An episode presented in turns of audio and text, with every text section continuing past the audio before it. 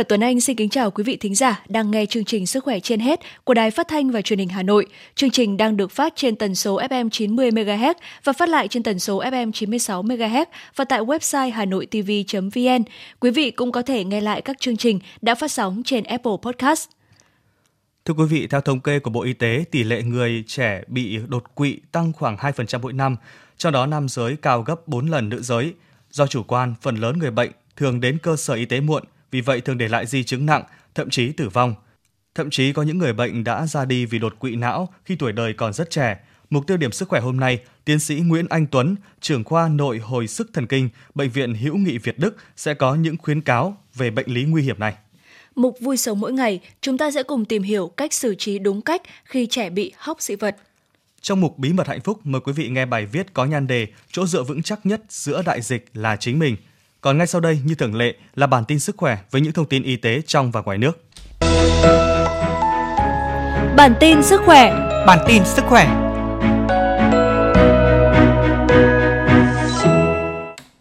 Thưa quý vị và các bạn, trước thực tế còn một số địa phương có tỷ lệ sử dụng vaccine, số vaccine phòng COVID-19 được phân bổ và độ bao phủ vaccine còn thấp, còn nhiều người cao tuổi, người có bệnh nền chưa được tiêm vaccine có nguy cơ tử vong cao nếu nhiễm bệnh. Bộ Y tế đã có văn bản hỏa tốc gửi Chủ tịch Ủy ban nhân dân các tỉnh thành phố về việc đẩy nhanh tiến độ tiêm chủng vaccine phòng COVID-19. Bộ Y tế đề nghị Chủ tịch Ủy ban nhân dân các tỉnh thành phố chỉ đạo các đơn vị liên quan khẩn trương đẩy nhanh tiến độ tiêm vaccine phòng COVID-19 cho người dân trong độ tuổi chỉ định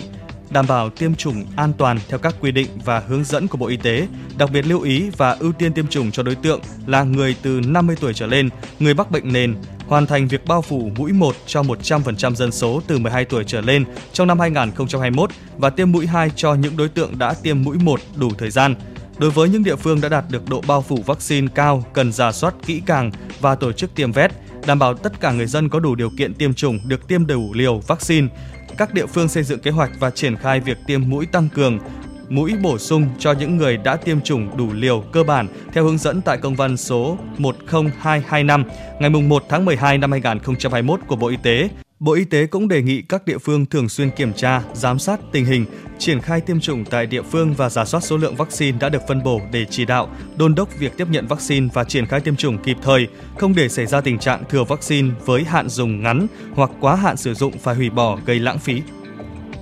Thanh tra Bộ Y tế vừa có công văn số 1097 về việc tăng cường công tác thanh tra, kiểm tra, xử lý vi phạm trong phòng chống dịch gửi thủ trưởng các đơn vị trực thuộc Bộ Y tế, giám đốc Sở Y tế các tỉnh thành phố trực thuộc Trung ương. Công văn được ban hành trong bối cảnh sau khi chính phủ ban hành nghị quyết số 128 về quy định tạm thời thích ứng an toàn linh hoạt, kiểm soát hiệu quả dịch COVID-19 Tại một số địa phương, đơn vị đã xuất hiện tình trạng lơ là chủ quan trong việc thực hiện 5K, chưa bảo đảm giãn cách, không đeo khẩu trang đầy đủ, tụ tập ăn uống đông người, trong khi tình hình dịch vẫn diễn biến phức tạp tại cộng đồng, đặc biệt là sự xuất hiện của biến thể mới Omicron tại một số quốc gia nhằm tiếp tục làm tốt công tác phòng chống dịch nói chung, đặc biệt là việc triển khai chiến dịch tiêm vaccine phòng COVID-19 an toàn khoa học hiệu quả. Thanh tra Bộ Y tế đề nghị Sở Y tế các tỉnh thành phố trực thuộc trung ương, các đơn vị trực thuộc Bộ Y tế phối hợp với các đơn vị chức năng trên địa bàn tiếp tục quán triệt và thực hiện nghiêm các chỉ đạo và các hướng dẫn quy định về phòng chống dịch. Thanh tra Bộ Y tế cũng đề nghị tăng cường công tác thanh tra kiểm tra,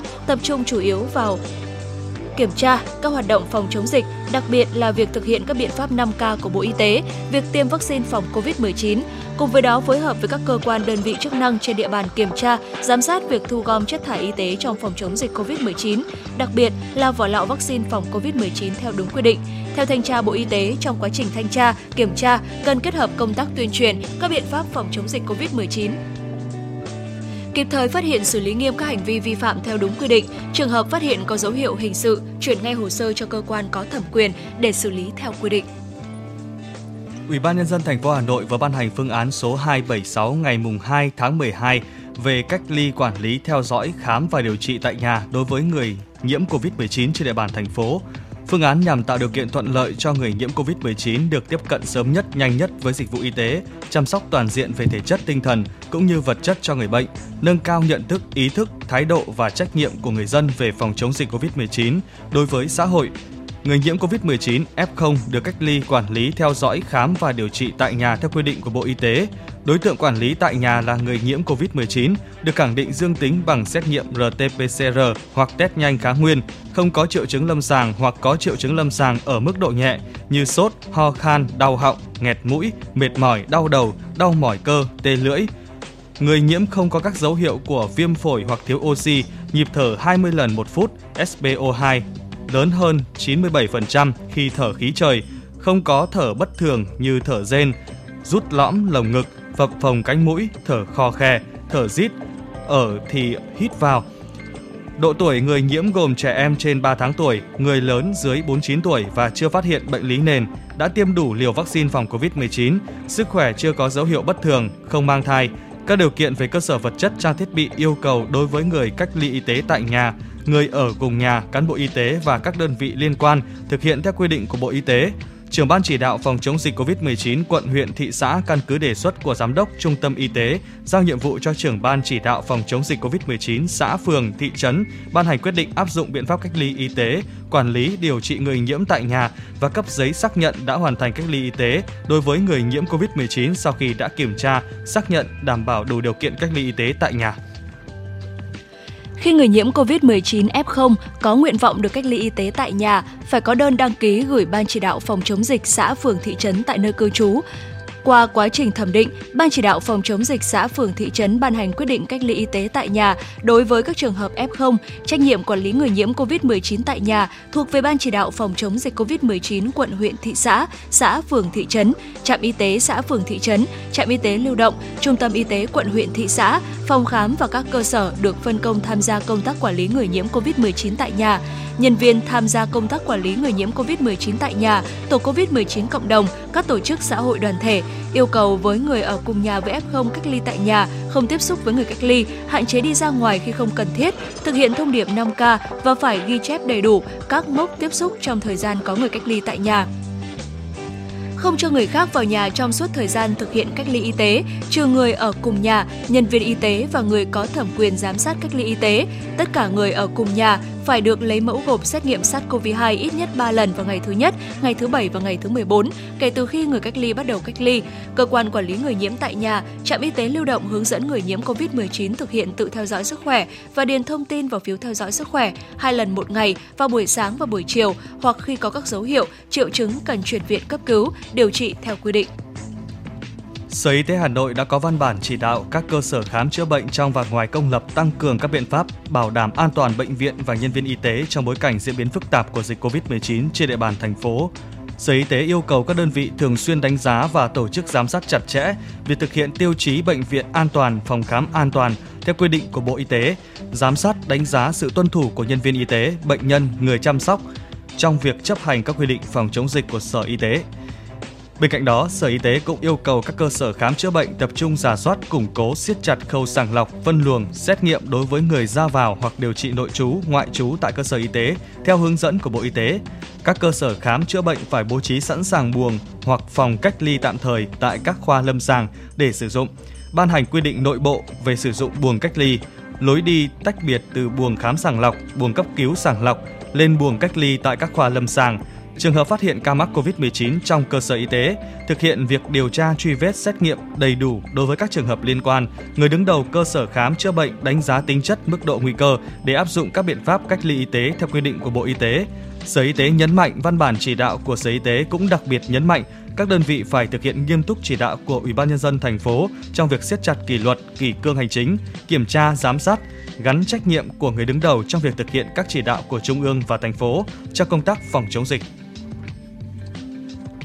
Chủ động ngăn chặn nguy cơ xâm nhập và lây lan của biến chủng mới Omicron vào Việt Nam, Cục Hàng không Việt Nam vừa có chỉ thị tăng cường phòng dịch. Theo đó, chỉ thị do Cục trưởng Cục Hàng không Việt Nam Đinh Việt Thắng ký yêu cầu các cơ quan đơn vị trong ngành hàng không khẩn trương tăng cường các biện pháp phòng chống dịch theo yêu cầu của Bộ Y tế và Bộ Giao thông Vận tải. Các đơn vị cung cấp dịch vụ hàng không thực hiện nghiêm việc xét nghiệm SARS-CoV-2 theo quy định của Bộ Y tế về việc hướng dẫn xét nghiệm SARS-CoV-2 đối với cơ sở sản xuất kinh doanh. Trường hợp phát hiện nhân viên bị nhiễm virus SARS-CoV-2, Cục Hàng không Việt Nam Nam yêu cầu các đơn vị hoạt động tại cảng hàng không phải báo cáo cơ quan y tế, chính quyền địa phương để kịp thời xử lý các nhân viên tiếp xúc gần F1 phải được xét nghiệm bằng phương pháp PCR và khai báo y tế đầy đủ theo quy định. Cục trưởng Hàng không Việt Nam cũng chỉ đạo các hãng hàng không tăng cường kiểm soát, giám sát chặt chẽ hành khách đến, đi qua các quốc gia tại châu Phi hoặc các quốc gia có biến chủng Omicron nhập cảnh vào Việt Nam để ngăn chặn nguy cơ xâm nhập và lây lan của biến thể này. Cùng với đó, Cục Hàng không Việt Nam yêu cầu các cảng vụ hàng không có trách nhiệm báo cáo các trường hợp hành khách đến đi qua các quốc gia tại châu Phi hoặc các quốc gia có biến chủng Omicron nhập cảnh vào Việt Nam để Cục Hàng không Việt Nam báo cáo Bộ Y tế, Bộ Giao thông Vận tải xin ý kiến chỉ đạo đối với các đối tượng hành khách này. Biến thể Omicron đã khiến số trẻ em dưới 5 tuổi phải nhập viện tăng bất thường. Đây là nhận định của Cố vấn Y tế hàng đầu cho chính phủ Nam Phi sự gia tăng đáng báo động này có thể đặt cuộc chiến chống COVID-19 toàn cầu vào một giai đoạn mới. Theo Cố vấn Chính phủ Nam Phi Wasila Yassas, tỷ lệ mắc Omicron ở trẻ em dưới 5 tuổi hiện cao thứ hai chỉ sau những người trên 60 tuổi. Nguyên nhân số lượng ca mắc trẻ em tăng lên bất thường tại Nam Phi được nhận định có thể là do lỗ hổng miễn dịch mà trẻ chưa được tiêm chủng. Đến nay, Hiện chỉ hơn 42% người trưởng thành Nam Phi được tiêm ít nhất một mũi vaccine, trong khi đó biến chủng Omicron có khả năng lây truyền kể cả ở những người đã được tiêm chủng. Mặc dù vậy, nhiều chuyên gia y tế cho rằng biến chủng mới sẽ lây lan hơn nhưng ít nghiêm trọng hơn so với các biến chủng trước. Bộ trưởng Y tế Pháp Olivier Véran dự báo làn sóng dịch thứ năm ở nước này sẽ đạt đỉnh trong tháng 1 năm 2022. Để ngăn chặn dịch bệnh gia tăng và sự lây lan của biến thể Omicron, Pháp đã siết chặt quy định nhập cảnh đối với tất cả du khách nước ngoài trên 12 tuổi. Pháp cũng điều chỉnh cảnh báo nguy cơ lây nhiễm COVID-19 tại các quốc gia và khu vực trên thế giới để cảnh báo công dân Pháp muốn xuất cảnh ra nước ngoài. Trong tuần này, Pháp liên tục ghi nhận gần 50.000 ca mắc mới mỗi ngày. Hiện Pháp đã phát hiện hơn 10 trường hợp nhiễm biến thể Omicron. Trước đó, giới chức y tế Pháp cảnh báo biến thể mới này sẽ chiếm khoảng 50% số ca nhiễm mới vào đầu năm 2022. Trong 24 giờ qua, Pháp báo cáo hơn 50.000 người mới mắc COVID-19, cho dù hàng triệu người dân nước này đã tiêm mũi tăng cường vaccine. Theo giới chức y tế Pháp, thì nước này đã có hơn 51.600 ca mắc, trong đó có 700 người phải nhập viện, 119 bệnh nhân trong tình trạng nguy kịch và 113 trường hợp tử vong. Để ngăn chặn đà lây nhiễm của biến thể Omicron, nhiều quốc gia đã siết chặt biên giới kiểm soát đi lại với nước ngoài. Tuy nhiên đây không phải là thay đổi chiến lược chống dịch, mà sự đóng cửa tạm thời này là để có thêm thời gian trong lúc chờ đợi những nghiên cứu cụ thể hơn về Omicron. Không giống như phản ứng ban đầu khi virus SARS-CoV-2 bùng phát ở thành phố Vũ Hán, Trung Quốc vào cuối năm 2019, biến thể Omicron không bị thế giới đánh giá thấp giới chức Nam Phi, một trong những quốc gia châu Phi ghi nhận trường hợp nhiễm biến thể Omicron đầu tiên, đã lập tức chia sẻ các dữ liệu họ có về những ca mắc đầu tiên để các nước khác có thể vạch ra chiến lược ứng phó kịp thời. Trong khi đó, lo ngại trước thực trạng này, khoảng 70 quốc gia đã đóng cửa biên giới với một loạt quốc gia châu Phi, đồng thời áp đặt những lệnh hạn chế đi lại như một cách để kéo dài thời gian trước khi các nhà khoa học hiểu rõ hơn về biến chủng Omicron. Một số nước thậm chí còn hành động ứng phó với Omicron trước khi WHO đưa ra khuyên cáo về biến chủng này.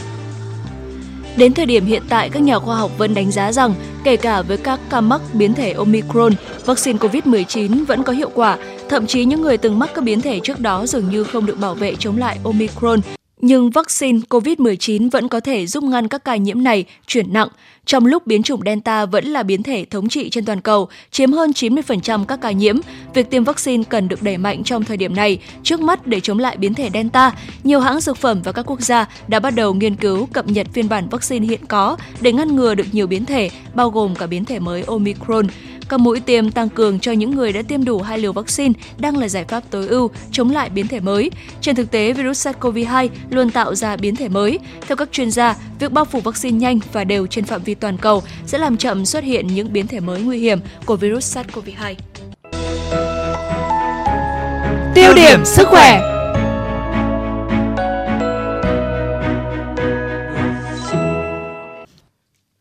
Thưa quý vị và các bạn, đột quỵ là một trong những nguyên nhân gây tử vong hàng đầu trên thế giới. Đặc biệt căn bệnh này ngày càng gia tăng và có xu hướng trẻ hóa đáng báo động. Điều đáng tiếc cho những ca đột quỵ ở người trẻ là đến bệnh viện muộn. Kết quả là họ mất đi cơ hội để phục hồi và để lại những hệ lụy đáng tiếc. Với đột quỵ, mỗi giây đều quý, nghĩa là dù có được chữa trị trong thời gian vàng, nhưng người sớm hơn sẽ có kết quả tốt hơn. Vậy làm thế nào để phát hiện sớm và đưa người bệnh đi cấp cứu trong thời gian vàng? Những sai lầm gì nên tránh khi sơ cứu cho bệnh nhân đột quỵ.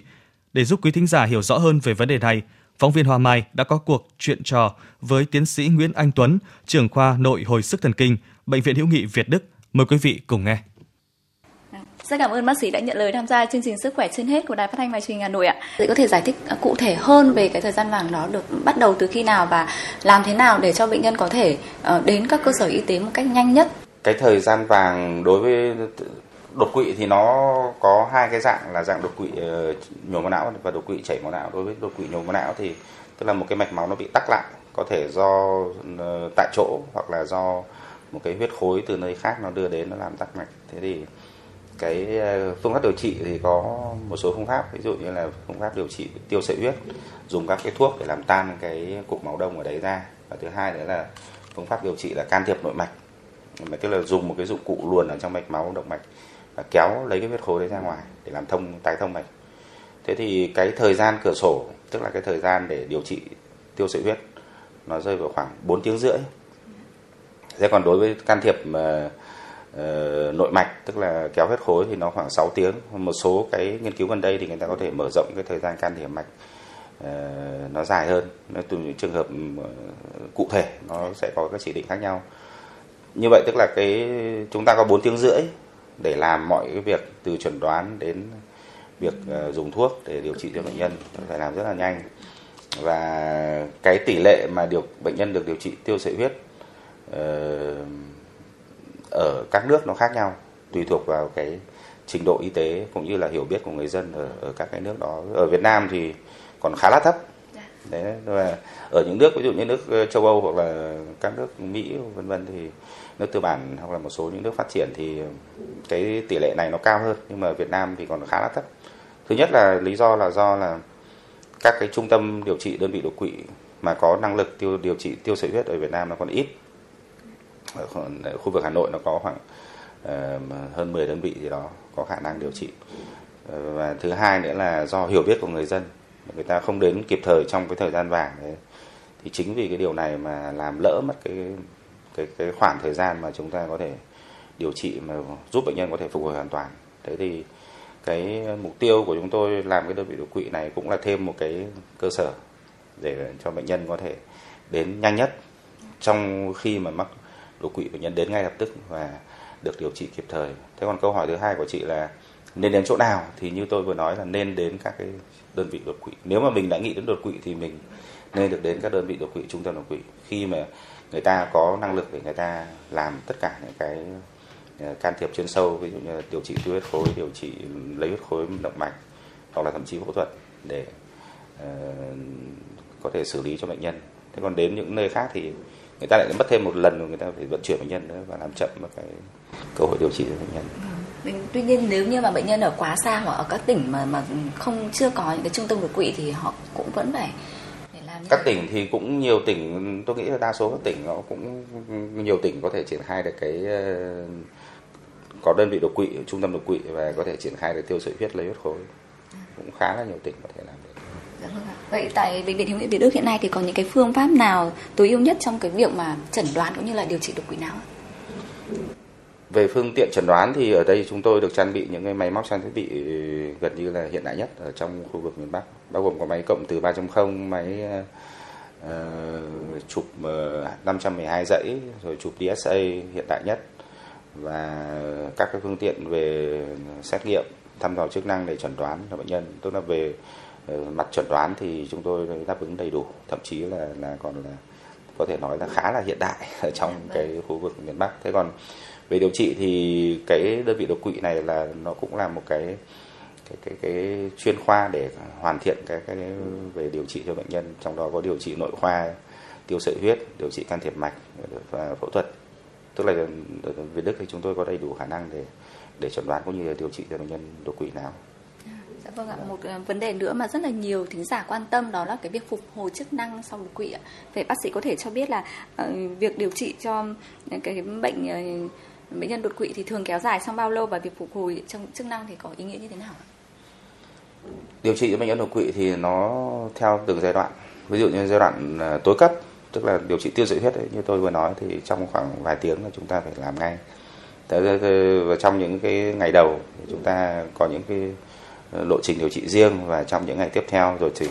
khi mà bệnh nhân ra viện trở về cộng đồng thì vẫn phải tiếp tục theo dõi điều trị thế thì ở đây thì ờ, chúng tôi cũng có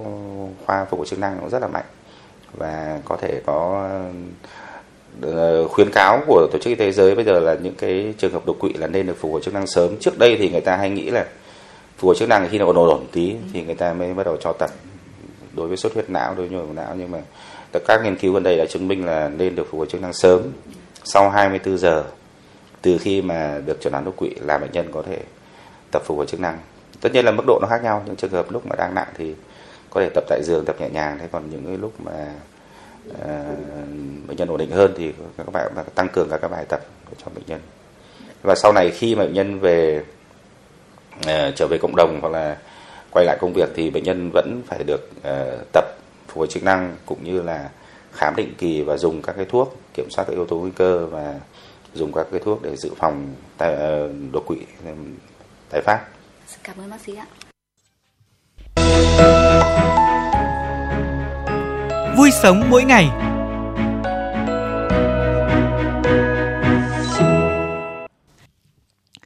Thưa quý vị, Trẻ nhỏ thường chưa nhận biết được công dụng, tác hại của từng đồ vật mà chúng nhìn thấy, kể cả có sự hướng dẫn của người lớn. Với bản tính tò mò hay khám phá, trẻ có thể dễ dàng nuốt cả những vật to hay hình thù đa diện một cách nhanh chóng, nếu không được phát hiện sớm sẽ rất nguy hiểm. Mới đây, bé gái 3 tuổi ở Long Biên, Hà Nội bị hóc dị vật trong lúc chơi. Theo lời kể của mẹ bé trước khi bị hóc dị vật, bé có nghịch đồ chơi tại nhà, một lúc sau thì xuất hiện tình trạng ho, nôn. Bố mẹ gặng hỏi thì cháu cho biết đã ngậm và nuốt đồng xu khi đang chơi. Nghe thấy cháu nói vậy, gia đình đã đưa cháu ca đến bệnh viện ngay. Khi tiếp nhận trường hợp của bé, các bác sĩ đã nhanh chóng chỉ định chụp phim X-quang vùng ngực, cổ để xác định vị trí dị vật. Hình ảnh X-quang cho thấy dị vật là một hình tròn giống đồng xu, vị trí ngang giữa cổ. Dị vật mắc kẹt có cạnh tròn xung quanh nên không gây tổn thương niêm mạc. Sau khi có kết quả chụp X-quang, bé được các bác sĩ chỉ định tiến hành nội soi, gấp dị vật ra.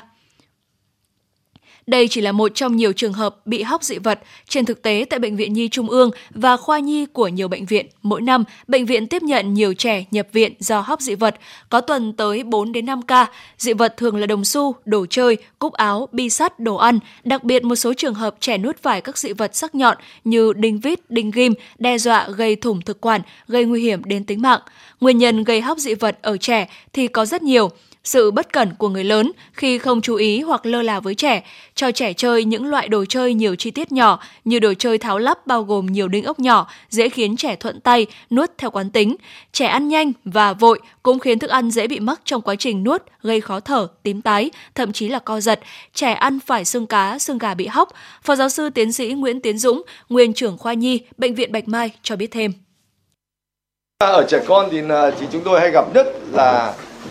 à, dị vật đường thở ra thức ăn ví dụ bây giờ một em bé đang cho ăn bột thế này đúng không? Thì rồi thì là mình cứ, cứ cố à, nó bắt đầu nó, nó chán rồi mà nhưng mà cái bát bột vẫn còn một tị thế là nó đang ngậm mẹ rồi lại cứ cố nhét vào nhét vào thế là nó sặc. Sặc thì sao? Tất cả những cái thức ăn mà từ đường ăn sặc vào đường thở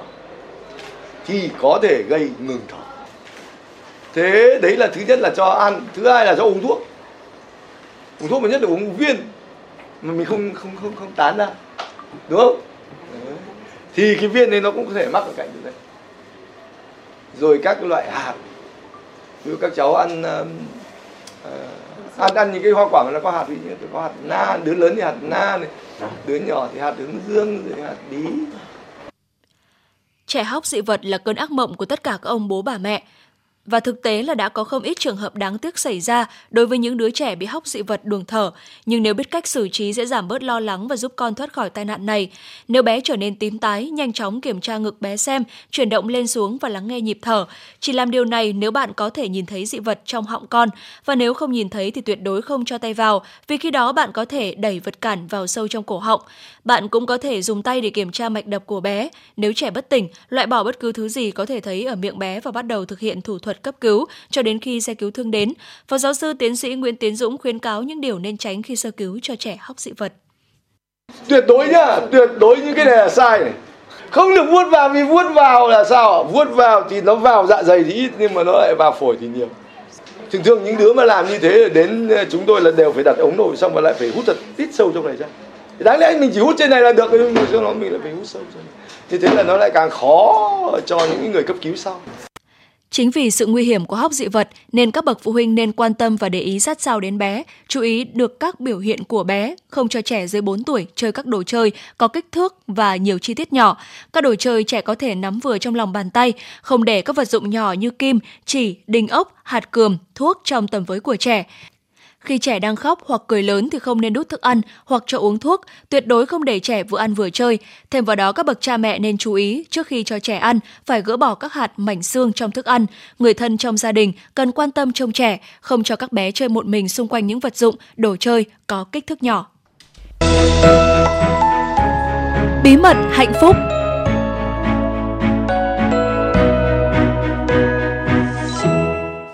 Thưa quý vị, bước sang tuổi 20, Hoàng Văn Thùy quê ở Bắc Giang luôn tâm niệm dựa vào bản thân từ hôm nay là cách tốt nhất để vượt qua sóng gió và chuẩn bị cho tương lai. Thùy mồ côi mẹ từ năm lên 10, cách đây 3 năm, bố cậu cũng đột ngột qua đời do đột quỵ. Dịch Covid-19 ập tới khiến chàng trai trẻ nhận ra cuộc sống vốn dĩ có đầy rủi ro. Không có chỗ dựa tinh thần lẫn vật chất, nhưng Thùy luôn nhìn cuộc đời một cách tươi sáng với tâm thế chủ động tiến lên phía trước. Thùy vẫn không quên cảm giác mẹ cậu rời đi cách đây hơn 10 năm. Đó là một ngày rất buồn, Thùy khóc rất nhiều dù được nghe về bệnh trạng của mẹ từ trước. Mẹ tôi mất vì ung thư, căn bệnh quái ác này đã cướp đi người thân của tôi và còn của nhiều gia đình khác. Cậu dưng dưng, Thùy cũng nhớ những ký ức về người mẹ Tảo Tần, cùng bố làm lụng đủ việc với năm xào ruộng để nuôi các con. Ngoài Thùy, nhà còn có anh trai sinh năm 1992 nên gánh nặng lúc đó dồn cả lên đôi vai người bố. Biến cố liên tục ập đến khiến Thùy gặp nhiều khó khăn khi tuổi đời còn rất trẻ. Thùy chia sẻ, mẹ mất, gia đình tôi đã khó lại càng khổ thêm cả về vật chất lẫn tinh thần. Thấy bố nhớ thương mẹ, anh em tôi không kìm lòng được. Cũng từ đó gia đình thêm xa sút khiến cả hai anh em phải bỏ học sớm. Riêng Thùy học xong lớp 8, cậu đã theo các anh trong bản đi phụ hồ kiếm sống. Đó là chuỗi ngày kinh khủng với một thiếu niên đang tuổi ăn tuổi lớn. Rồi cơ duyên đưa đẩy, chàng trai trẻ rời vùng quê nghèo, lăng bạt sang Trung Quốc để làm công nhân cho một công ty đóng giày. Lúc đó cậu cố quên đi nỗi nhớ nhà, chỉ mong có tiền gửi về để giúp đỡ gia đình, lo cho bố, cho bà. Sau vài năm mưu sinh nơi xứ người, Thùy trở về quê khi hay tin bố cũng bỏ cậu mà đi vì một cơn đột quỵ. Thêm một nỗi đau và mất mát quá lớn, Thùy cùng anh trai nuốt nước mắt vào trong để sống tiếp theo lời chăn chối của bố mẹ. Dù có khó khăn đến mấy, các con cũng phải thương yêu và giúp nhau sống thật tốt. Lo hậu sự cho bố xong xuôi, Thùy tiếp tục hành trình mưu sinh, xuôi về Hải Phòng làm công nhân đóng giày. Không còn bố mẹ, cậu luôn tự nhủ phải sống mạnh mẽ để làm chỗ dựa cho chính mình. Đó cũng là điều mà Thùy và anh trai rèn luyện từ thuở ấu thơ.